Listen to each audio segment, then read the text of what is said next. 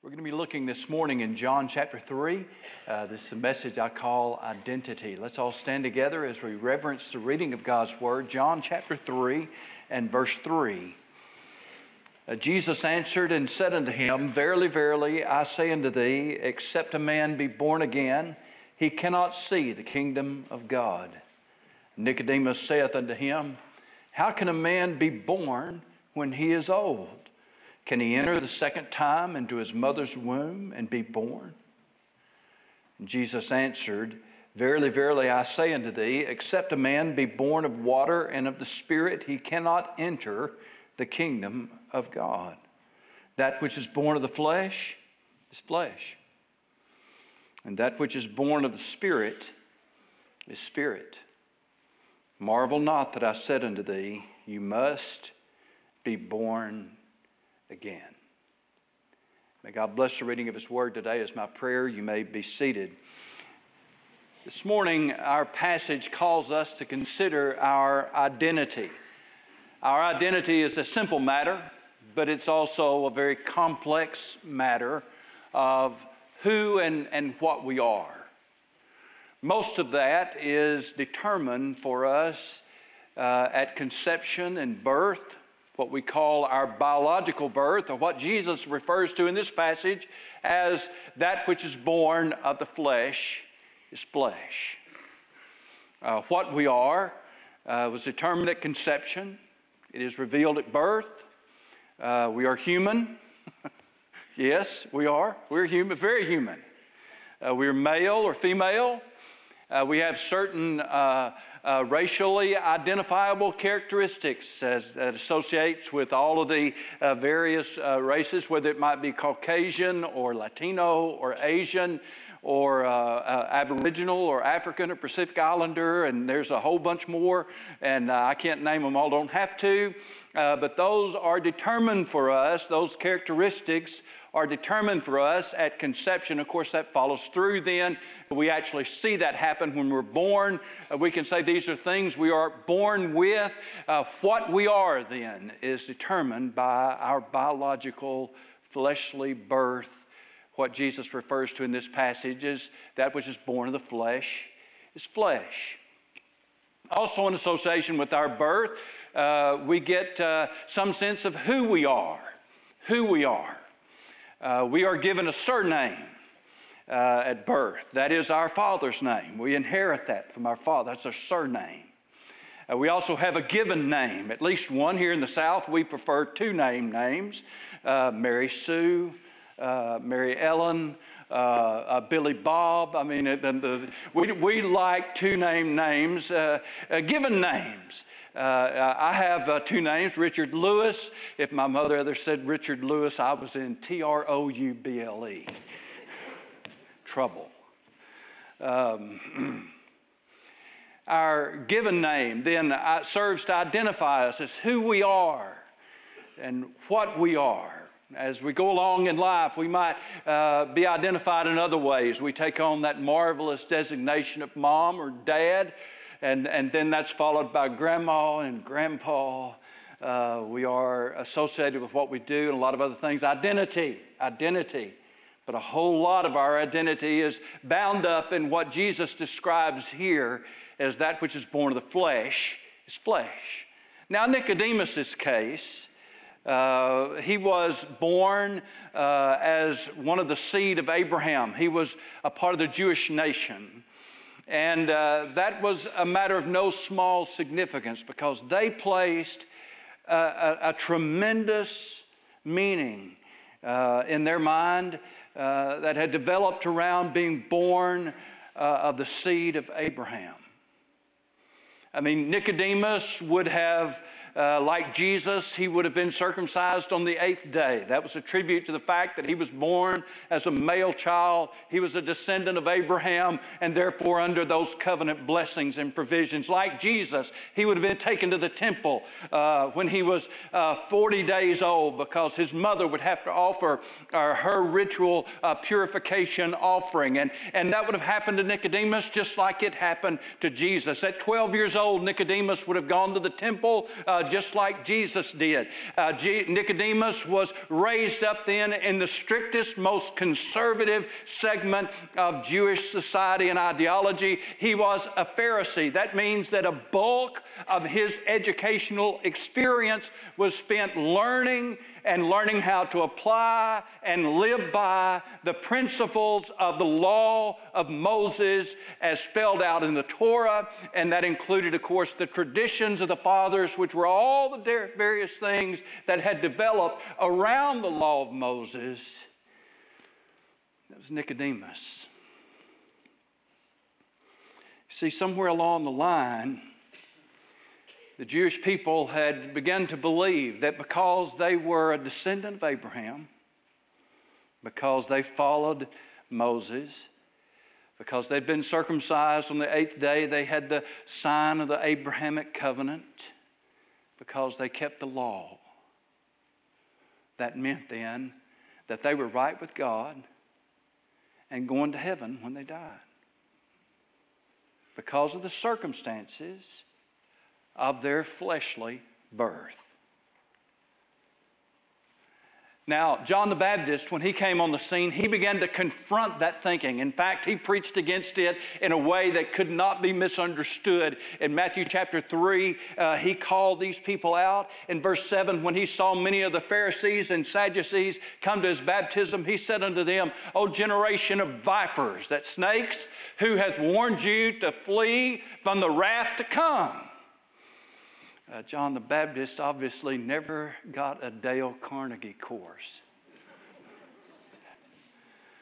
O brood of vipers, who hath warned you to flee from the wrath to come, bring forth therefore fruits meet for repentance, and think not to say to yourselves, don't you be saying, don't you even be thinking, that just because you're the seed of Abraham, you were born then as a part of Abraham's descendants that that makes you all right. Don't you go there. Uh-uh. Because he said God is able to make of these stones descendants of Abraham. Uh, that is, that's not what you need. What you need is fruit for repentance.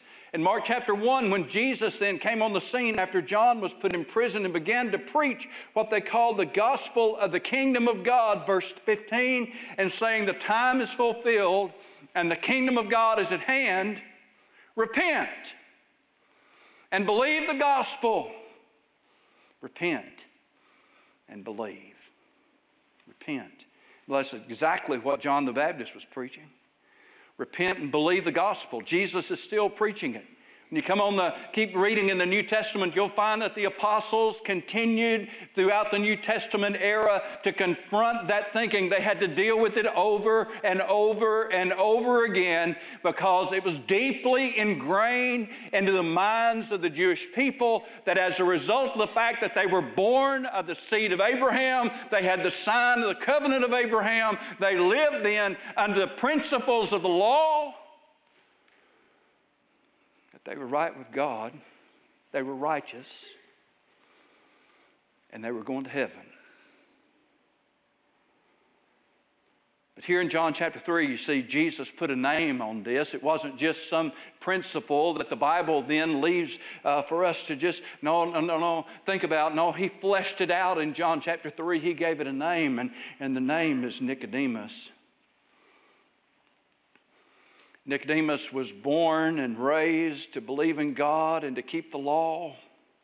As a result of his raising, as a result of his training, Nicodemus was a very dedicated, very religious, very godly, very committed, very knowledgeable, lost man.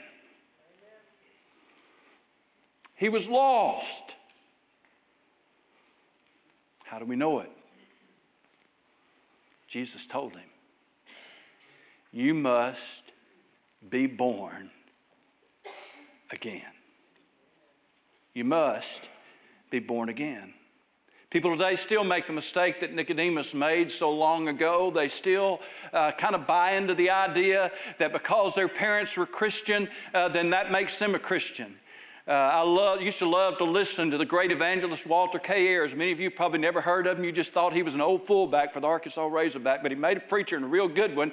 And he's in heaven today. Walter K. He's tells a story about one time when he moved and uh, uh, they had the boxes stacked up in the garage. He said they inherited a cat. They thought it was a fat cat. Turned out it wasn't. It was a expecting cat. He said that cat gave birth to five kittens in a bread box in his garage. But he said they wasn't biscuits. He said you can be born in a garage and it doesn't make you an automobile. And you can be born to Christian parents. It doesn't make you a Christian. It doesn't. It didn't in Nicodemus's day. It doesn't in our day either. Jesus would say, though, to Nicodemus, Nicodemus, you must be born again. There's a classic outline on this passage today. I, I, don't claim to have originated it. I'd give somebody credit for it if I knew who did it, but I've heard so many preachers use it over the years. Uh, I just went ahead and it because there's really, I've never been able to think of a better way to break down this passage and exactly what Jesus talks about because he tells us about the deficiency of the fleshly birth why the fleshly birth is not adequate to make us right with God. And then the sufficiency of the spiritual birth. The deficiency of the fleshly birth and the sufficiency of the spiritual birth. That's what we're going to look at for the next few moments this morning. Of course, the first is the deficiency of the fleshly birth. That which is born of the flesh is flesh. Well, let me say this immediately that when I talk about the deficiency of the fleshly birth this morning, I'm not speaking of some physical malady that we're born with. There are thousands of things that happen to people, different things. Some of them are associated with various syndromes, uh, some of them have names, many of them do not. Uh, I had a grandchild was born with a hole in her heart. Uh, thankfully, it didn't stay around very long. It closed up just in a day or two. If it doesn't close up, then they have to do surgery. Some of y'all are familiar with that that. Very common thing that happens. When I talk about then uh, the deficiency of the fleshly birth, I'm not talking about any of those thousands of things that you can be born with or that happen to people or that happen to children uh, when they're born. That's not what I'm talking about. I'm talking about something else we're born with. You see, Nicodemus was born to a natural set of parents an earthly father, an earthly mother, a biological mom, a biological dad. And as a result of that, you see, he was born into the natural world. Psalmist David told us something about that birth in Psalm 51 and 5 when he said, Behold, I was brought forth in iniquity, and in sin my mother conceived me. David was not telling us uh, that something had happened, that his mom had done something bad, or she had been unfaithful, or, or done something terribly sinful. That wasn't what he was saying. What David was telling us it was, and what he told us was the truth that when we are conceived, we're conceived of our natural biological parents. And part of what we get at that point of conception is sin. It is in us when we're conceived, before we're born.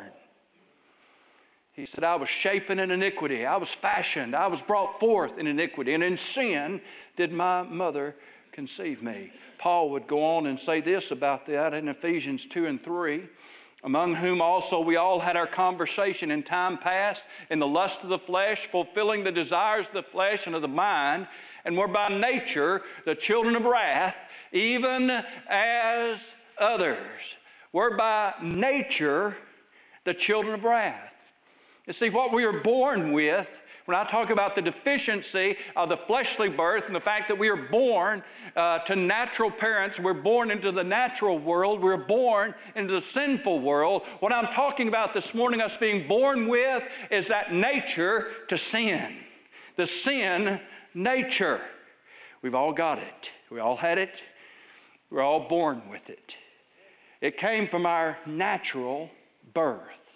It's passed down. It's a part of it, just like all the rest of our DNA. It is passed down to us. We're born with it, the nature to sin. Paul calls it, we're by nature the children of wrath. Now, we've got a, an expression. It says, What's down in the well comes up in the bucket. What, What's down in the well comes up in the bucket. If you got polluted water in your well, you drop the bucket down there, guess what you're going to bring up? Polluted water. Now, how does that relate to the sin nature? Well, listen, the sin nature is the well. It is a polluted well. It's what we are, it's what's inside of us. We have a nature to sin. But what comes up then in the bucket is our sins. That is the fact that we make choices, we make bad decisions. Where does it come from? Well, it comes from that sin nature. What is down in the well, that pollution that is there, comes up. And it comes up in the water. Heard a preacher one time tell a story about a, a, a missionary couple had, on their first missionary assignment. They were sent to a South Pacific island, one of those that has a volcano on it. And uh, when they moved in, nobody had lived in that missionary house for a long time.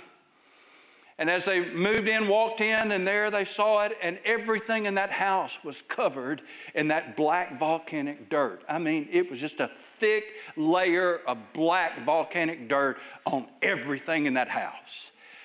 And of course, they couldn't live in that, couldn't even move in that. So, her and the, uh, some of the island ladies began to work to clean up all of that stuff. And after they'd cleaned for a while, she decided she would start in on the floor because the floor was just covered with that black volcanic dirt. They laughed at her when she brought in a bucket with water on it with the intention of starting to scrub on the floor because they quickly told her it's a dirt floor.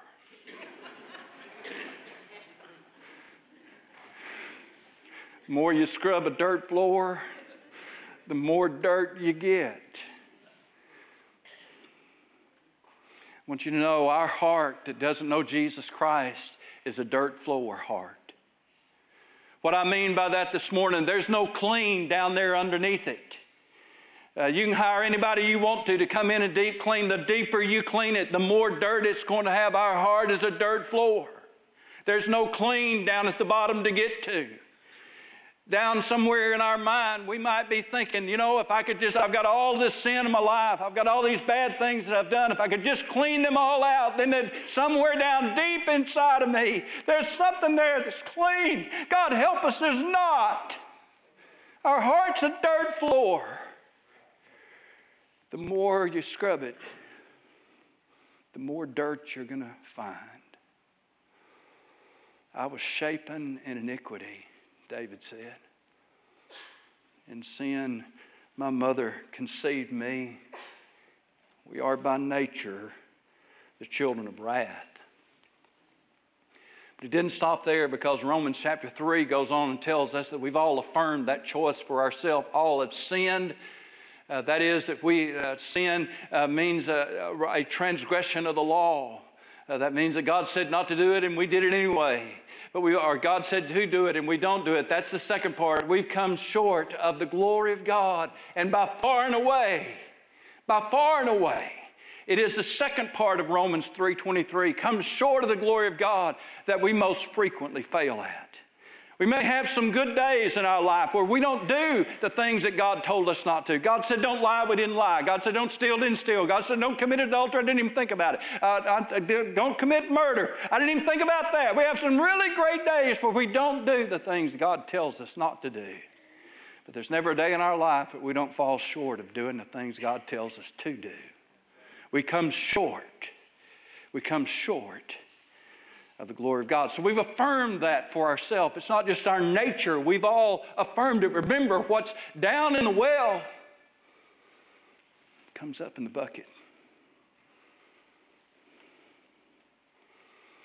the deficiency of the human birth is not just that it's bound to the natural world and it's, it is therefore bound to that sinful world by its nature and by its choices, but also the deficiency of the fleshly birth is that it's blind to spiritual things.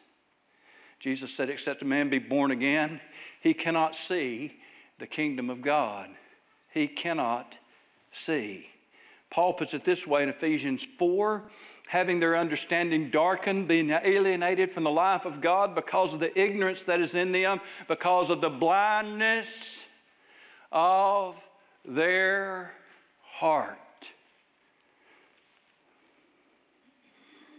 If you have a blind person, maybe they had eye cancer, maybe they were born without eyeballs, maybe they had an accident, they lost their vision. They don't have walking vision. They don't have any vision. They're blind. It'd be foolish of me to turn on a light for that blind man. Here, let me turn the light on. He can't see. But it would be just as foolish for the blind man to deny that light exists because he can't see it. The fact is that lost people don't just need light, they need sight. And only God, only God, only through the power of the mighty Spirit of God can those who are spiritually blind be made to see. In 2 Corinthians chapter 4 and verse 6, for God who commanded the light to shine out of darkness hath shined in our hearts. And if you're saved this morning, that'd be a great place for you to say amen. Yes, God shined in my heart. To give unto me the light of the glorious gospel of Jesus Christ. I was blind. You were blind. But now, now we see. Why? Because God can make the blind see. Yes, He can. Yes, He can. But only through the new birth. So, the deficiency then of the fleshly birth is that it's born in that natural world, and that is a sinful world. It is born then with that sin nature, and it is in bondage to it. And it's blind then to spiritual things. That's the deficiency of the fleshly birth.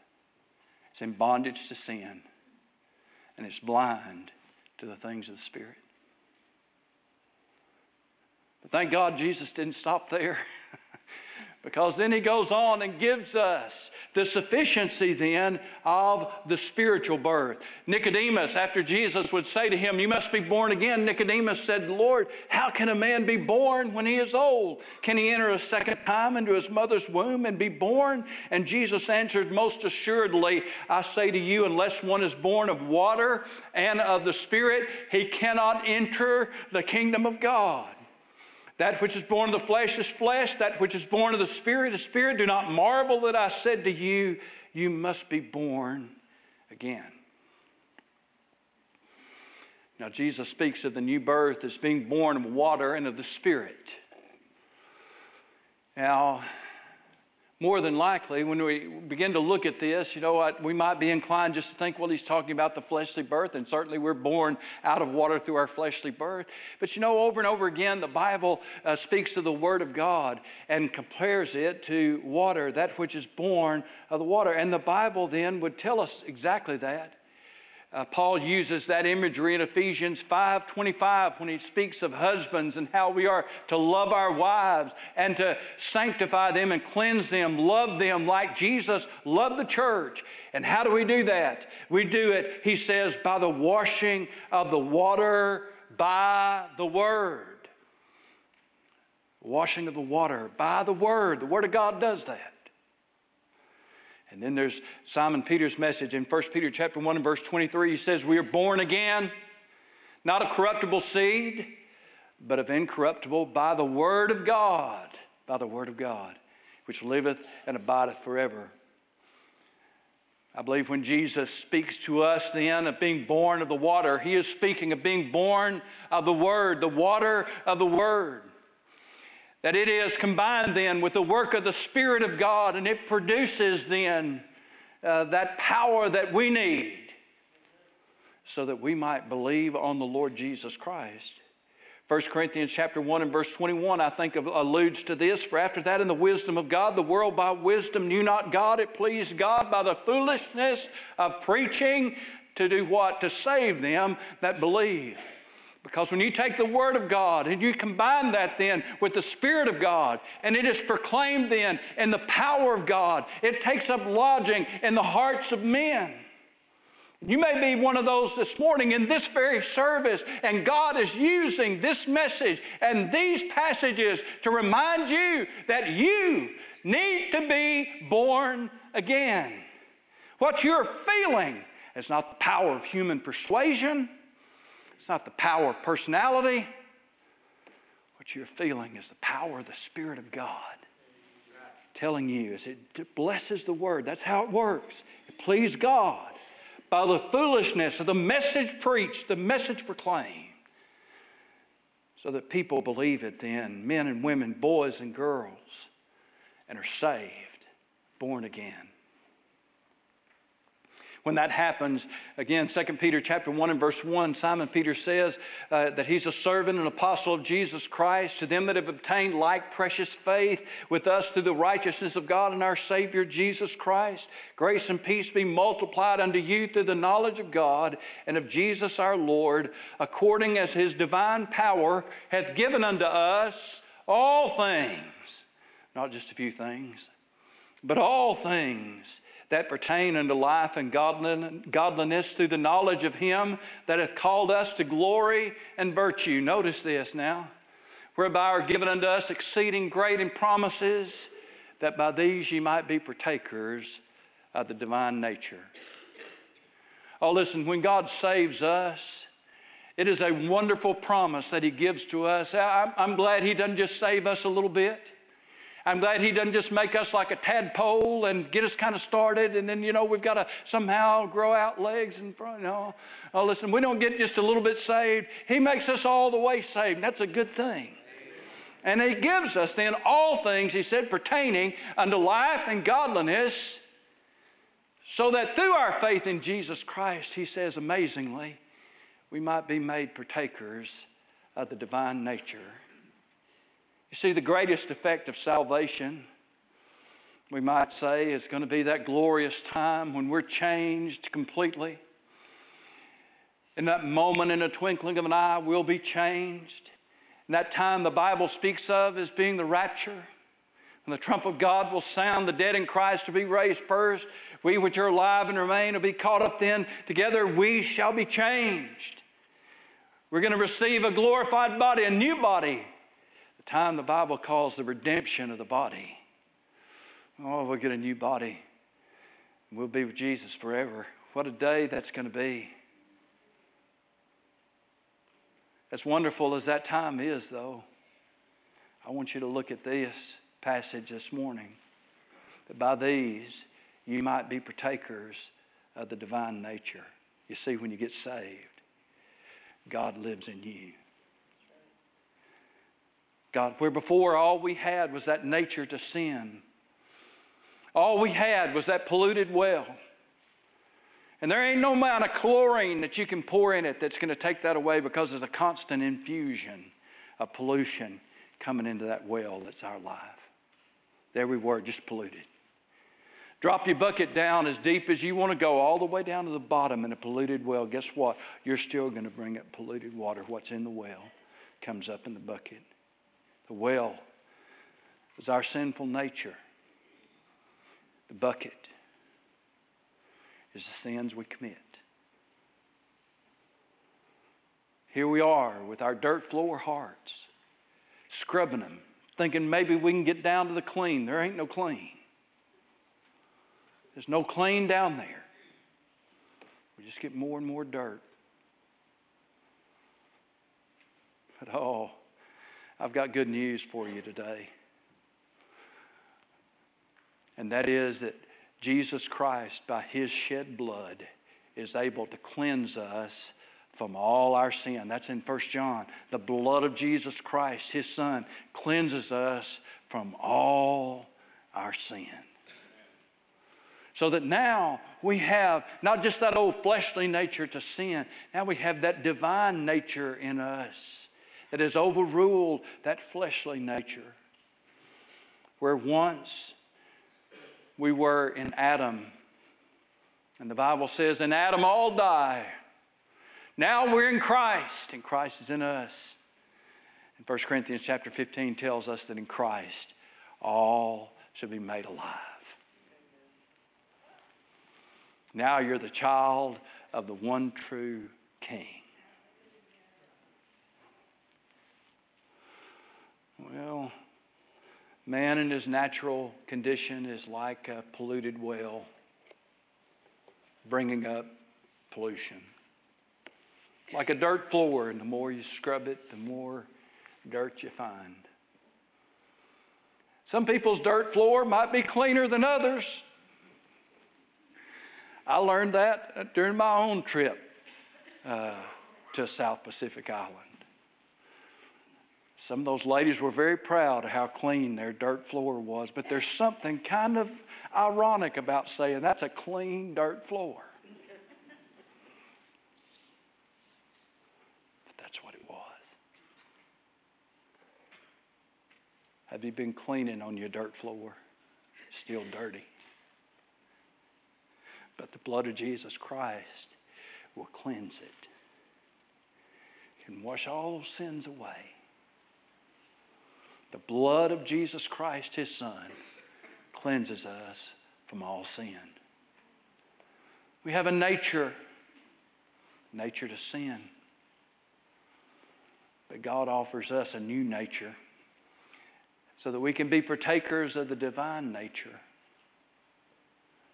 Once I was identified by what I was, by who I was, all of which was associated with my fleshly birth. I may have added to that some of the things that I did so that I was identified by not only what I was and who I was, but also by what I've done. But one day, as a seven year old boy, I heard the wonderful news that Jesus Christ loved me, sinner that I was, and died on the cross for my sins. And I did exactly, exactly what Jesus told me to do. And that is believe on the Lord Jesus Christ, and thou shalt be saved. I believed on him. I trusted him. And I was born again.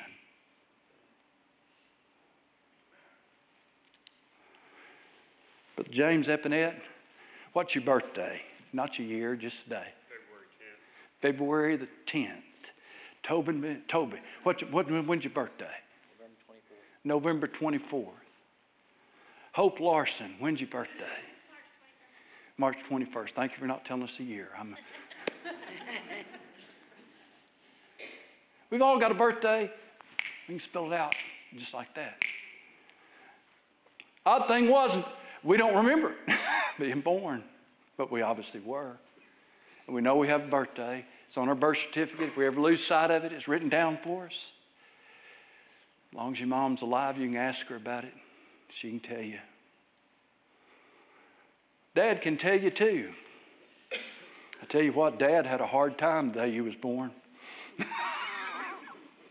Sorry about that lady. Sitting out there in the waiting room, man, it was so hard. Oh, so tough. We all had a birthday. That which is born in the flesh is flesh. It happened at a time, a moment, on a day that you remember for the rest of your life, though you weren't there. Your spiritual birth, folks, is just as real. It happened at a point in time on a day. It's not important. If you can remember the day, that's great, but I'm not going to tell you if you can't remember the day, then it may not have even happened. I'm not going to cast doubt on your salvation experience because you can't remember the date. I can't remember the date of mine. I remember how old I was, remember what time of the year it was.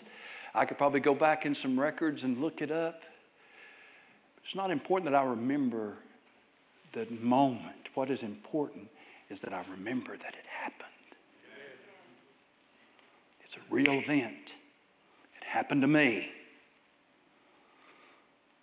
because I believed on the Lord Jesus Christ and I was born again. I was born of the Word, the water, and of the Spirit. I was born of the Word of God that liveth and abideth forever. Have you been born again? If you have, then the next question is for you. Have you, have you submitted then to baptism? Have you followed him in baptism? If, if, if not, you need to. Why? Because Jesus said to. It's part of what he tells us to do. Maybe you need a church home. You're looking for one.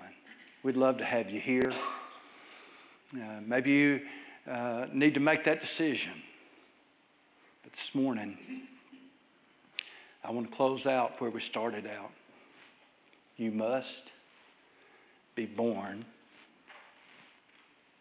again. Let's stand together, please.